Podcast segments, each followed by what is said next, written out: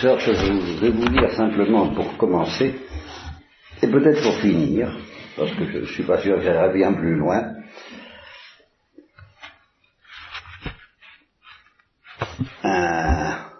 l'extrait d'une lettre qui m'a été envoyée par une religieuse hospitalière.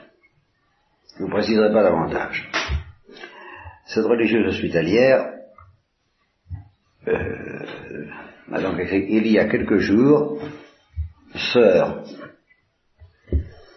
Marie-Jésus-Joseph, de, tout ce que vous voudrez, euh, qui est la supérieure générale de cette congrégation de sœurs hospitalières, a écrit une lettre ouverte aux sœurs, toutes les sœurs de la congrégation qui, a une dimension un peu planétaire, dans laquelle elle dit ce qu'elle a écrit à deux jeunes sœurs qui ont toutes deux un rein qui ne marche pas et qui sont en dialyse deux fois par semaine pour pouvoir survivre.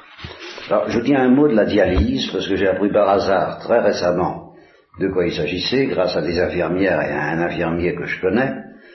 Alors, ça implique des séances qui pourraient être diurnes, mais qui la plupart du temps sont nocturnes parce que les gens travaillent pendant le jour, et que ça implique deux séances par semaine au minimum. Ça dure quatre heures au minimum. Ça réquisitionne une équipe de médecins invraisemblable parce que ça consiste à vider la personne de son sang, à lui nettoyer son sang, puis à lui remettre. Alors, en gros, c'est ça. Ça coûte 5000 francs français par séance, et c'est pour toute la vie. Si quelqu'un, son rein ne fonctionne plus, il est condamné, s'il veut survivre, à ce genre d'exercice, au moins deux fois par semaine, toute la vie, jusqu'à 26 jours, sauf si on peut trouver une greffe, ce qui est très problématique. Alors, mon, instinct, quand j'ai appris que ça, et je n'étais pas le seul, c'est à dire zut. N'est-ce pas? Mais ça, c'est mon instinct personnel, j'en ai que moi. Zut, euh, des acrobaties pareilles, pour euh, survivre acrobatiquement, ça, ça, je sens que même si j'étais milliardaire, je crois que ça m'intéresserait pas j'ai eu tout de suite l'instinct, sans vouloir aborder la question de l'acharnement thérapeutique que j'abandonne aux médecins, aux théologiens et aux magistères, je ne me lance pas là-dedans. Moi, personnellement, euh, je, trouve que, comme nous disons dans notre jargon, ad tempus, pour un temps, pour mettre ses affaires en ordre, pour mettre ses affaires temporelles en ordre, pour euh, terminer un travail important, une œuvre importante, alors là, oui, autant de temps qu'il est nécessaire, la dialyse pour survivre le temps nécessaire. Pour se préparer à paraître devant Dieu parce qu'on sent qu'on n'est pas prêt. Oui, tout le temps nécessaire requis pour ça, ça peut être long, ça peut durer des années, ça c'est une autre histoire. Tant qu'on dit en toute honnêteté non, je ne suis pas prêt à apparaître devant Dieu, alors la dialyse, très bien, si on peut. d'accord. Mais à partir du moment où on est prêt à apparaître devant Dieu, moi mon instinct, je ça va bien comme ça. Hein? Bon. Alors, ça c'est ma réaction personnelle, je vous donne la suite de l'histoire. Donc, euh, lettre ouverte à toutes les sœurs de la congrégation, dans cette lettre ouverte, la supérieure générale dit ce qu'elle a écrit à deux jeunes sœurs qui ont toutes deux un rein qui ne marche pas, qui sont en dialyse deux fois par semaine pour pouvoir survivre. Elle leur a dit, quand les reins ne fonctionnent plus, c'est Jésus qui appelle. Quand on fait des dialyses, on dit, attends Jésus, pas maintenant. Pas ça plus tard? Enfin, ça, c'est moi qui qui, qui glose. Puis elle dit aux sœurs de réfléchir et de dire ce qui leur semble être la volonté de Dieu quant à ce traitement extraordinaire, entre guillemets extraordinaire, que les pauvres ne pourraient pas s'offrir. Elles ont répondu, toutes les deux, qu'elle renonçait à la dialyse pour la gloire de Dieu et l'amour des pauvres. Une a bien dit que sur le coup le monde lui était apparu bien sombre. Mais aucune des deux ne s'était révoltée. Elles ont dit oui, gentiment, humblement, même si un peu tristement. Ça a été aussi une grande lumière pour moi. La mort, c'est vraiment la rencontre avec Jésus. Mais gardez ça pour vous et ceux qui peuvent comprendre. J'espère que vous en êtes, c'est pour ça que je vous fais part de cette lettre qui m'a beaucoup ému, qui m'a beaucoup touché. D'un côté, je pourrais vous laisser là-dessus. Je, trouve que ça, vaut une conférence spirituelle. C'est une conférence spirituelle. Ça peut vous laisser méditer chacune selon son, sa grâce. Bon, de l'autre, je pourrais parler des heures et sans aborder la question de l'acharnement thérapeutique. Je pense à Saint Paul, comme ça. Saint Paul, évidemment, lui, il n'aurait pas voulu de la dialyse. je, pense que ça, ça paraît assez évident. Et il le, il le dit très clairement. Il dit, pour moi, vivre, c'est le Christ. Et la mort, c'est une affaire. C'est une bonne affaire. C'est une aubaine. Euh, car euh, je, désire me dissoudre et être avec lui. Euh, et je suis un peu déchiré. À cause de vous, je reste sur terre. parce que vous avez besoin de moi, mes pauvres enfants. Mais si je pouvais, je partirais. Alors vous pensez, si on lui a proposé une dialyse, il enverrait promener le, monde. Parce que pour autant, il suggérerait à tous les, Corinthiens, les Thessaloniciens et, autres Hébreux de, de, ou Romains d'en faire autant. Ça, c'est pas certain. Il, les exhorterait peut-être sur l'air de dire évidemment, euh, nous, nous, nous, sommes, nous sommes fous dans le Christ ou vous êtes sages? Alors, euh, nous, comme on est fous, on a envie de partir. Euh, hein, bon, vous êtes sages, vous êtes charnels. Alors, prenez votre temps. Faites ce que vous voulez. Hein, ça, c'est...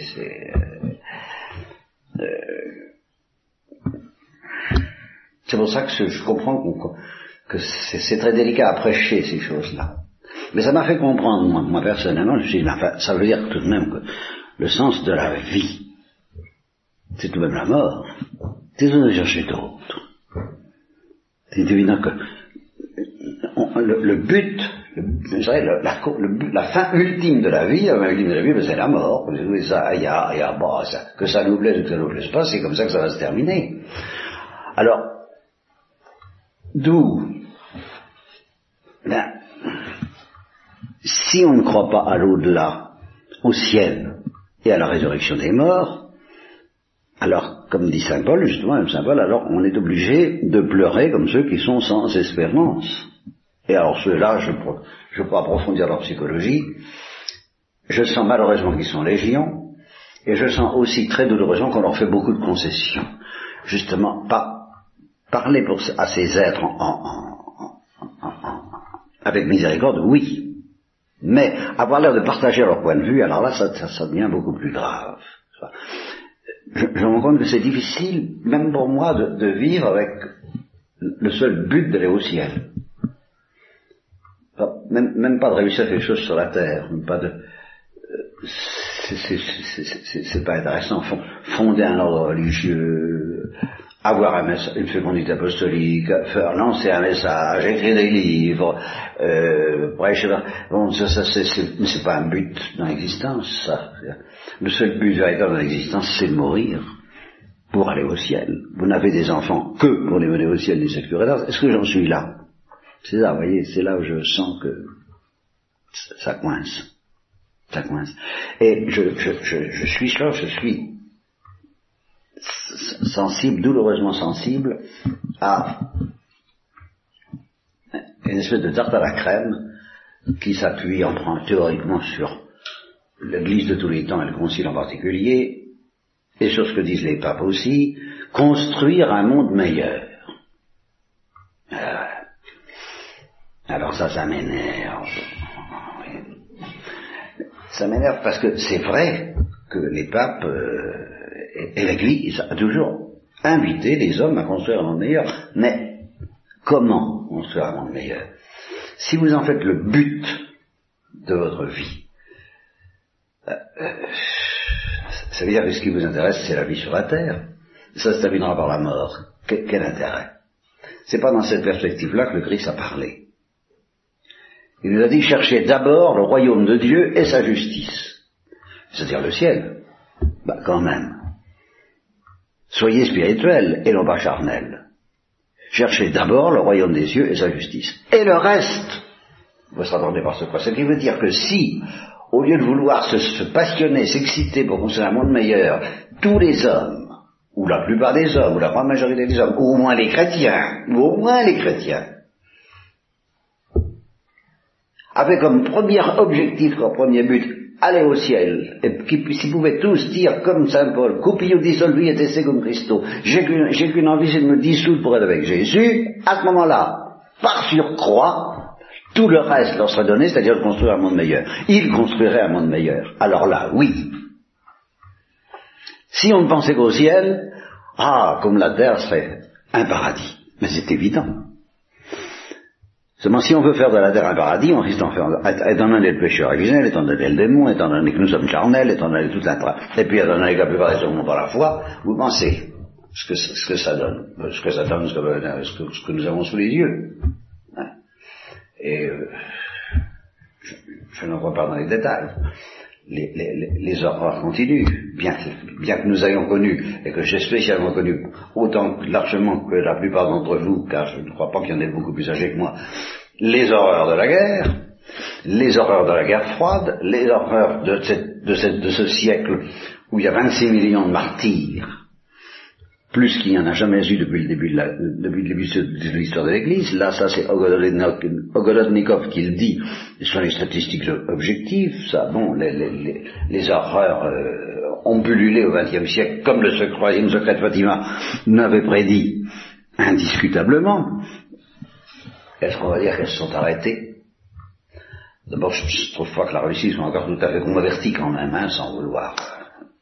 Euh, euh, bien. Alors, euh, le monde meilleur, je ne le vois pas tellement venir. Par contre, la mort, je vois venir. Eh oui, à mon âge, on voit venir la mort. Et je me rends compte que, d'une certaine manière, j'ai toujours fui cette perspective. Parce que je ne suis pas assez spirituel, parce que je ne désire pas suffisamment le ciel. Ça, c'est vrai. Mais je m'en accuse. Seulement, je n'accepte pas qu'on présente un autre optimisme que celui de la résurrection des corps, et de la vie éternelle, et du ciel qui nous attend dans l'immédiat. Euh, et, plus avant, moi je, je peux. Euh, je vous ai à peu près dit tout ce que tout ce que je voulais vous dire là-dessus. J'ajouterai simplement, pour terminer, ma réponse absolue à toutes les objections qu'on peut me faire sur tous les points, quels qu'ils soient. Alors là, j'ai une réponse absolue depuis quelque temps. Je l'ai offerte à vos sœurs euh, de, du Carmel de Créteil récemment.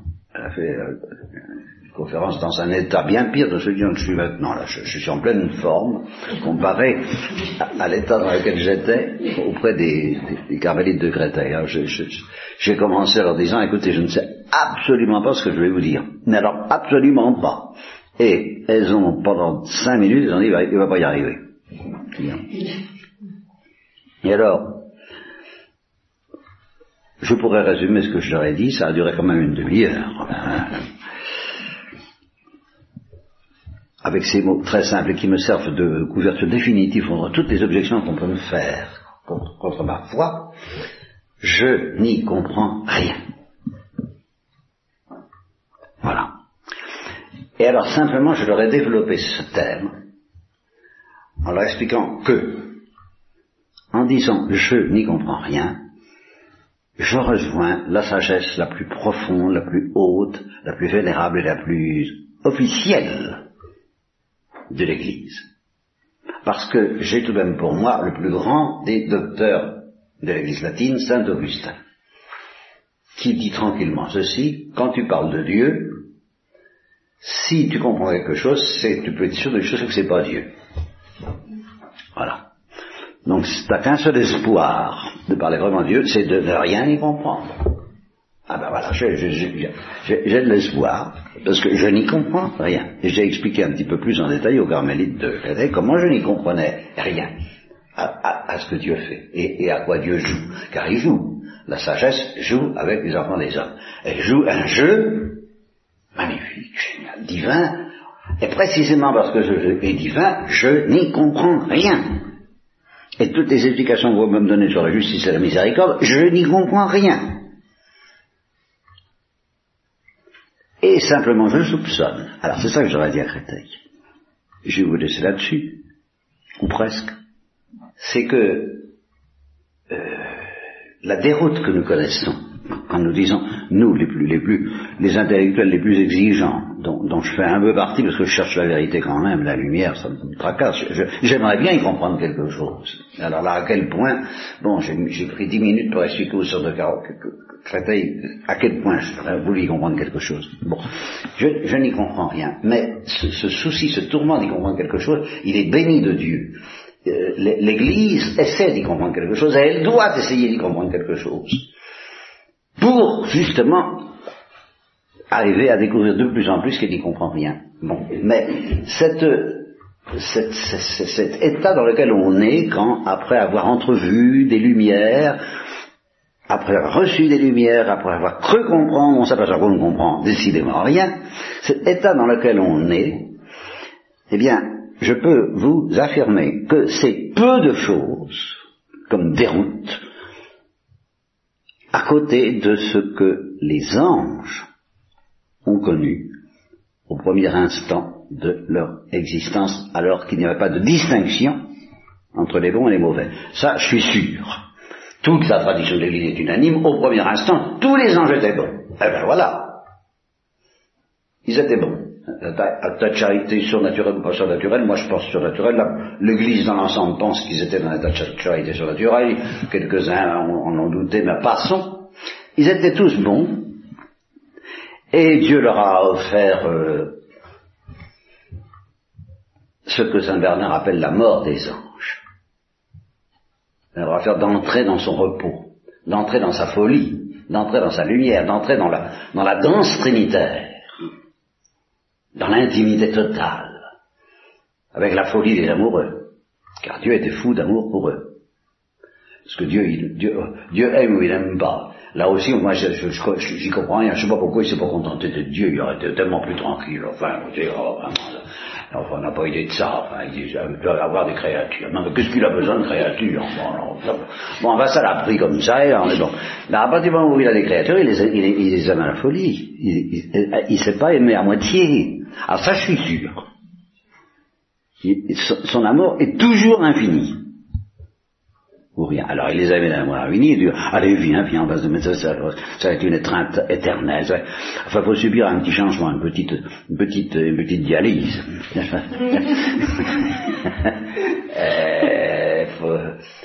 Mais alors, euh, expliquez-moi, Seigneur, euh, et alors il, leur a expliqué toutes les choses, en, une seconde, les anges comprennent tout, et ils ont compris en une seconde qu'ils n'y comprenaient rien. Et alors là, Dieu leur a dit, Fais-moi confiance. Fais-moi confiance. C'est le cadeau que je te demande. Car, une fois que tu m'auras donné, qu'auras fait ce cadeau et que moi j'aurai fait le mien, à mon tour, quand tu m'auras fait confiance, tu m'auras fait le cadeau, je te mendie, je suis à genoux devant toi, je te supplie, fais-moi le cadeau de ta confiance. Dès que tu m'auras fait ce cadeau, moi je ferai le mien. À mon tour, je ferai le cadeau. Et quand je t'aurai fait mon cadeau, tu ne pourras plus rien m'offrir. Parce que c'est moi qui offrirai tout. Puis alors pour l'éternité, hein, ça, tu peux dans les milliards et milliards il ne pourra jamais m'offrir ce que tu vas m'offrir là tout de suite, à l'instant. Ta confiance.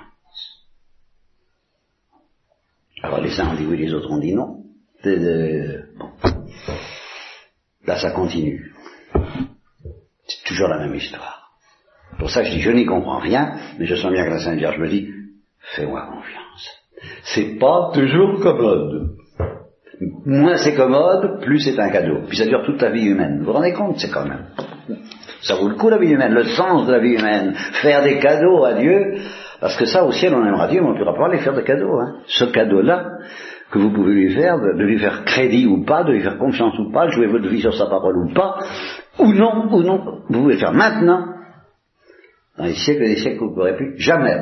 Et les âmes du purgatoire ne peuvent non plus le choix. Elles ont la foi, mais ça n'a aucun intérêt aux yeux de Dieu. C'est pas un cadeau. Ils ne peuvent plus faire autrement.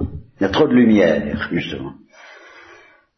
Maintenant, on a de la lumière, on voit, hein, bon, on n'y comprend rien. Alors, on lui dit, bah oui, je te fais confiance. Ayez pitié de lui.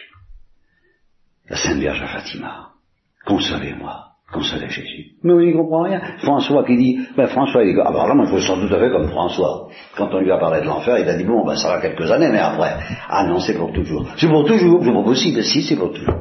Oh ben alors faut leur dire, faut leur dire aux pécheurs, parce que si on dit que c'est pour toujours, ils vont plus pécher. Bon, ben, on leur dit, mais pêchez toujours, hein.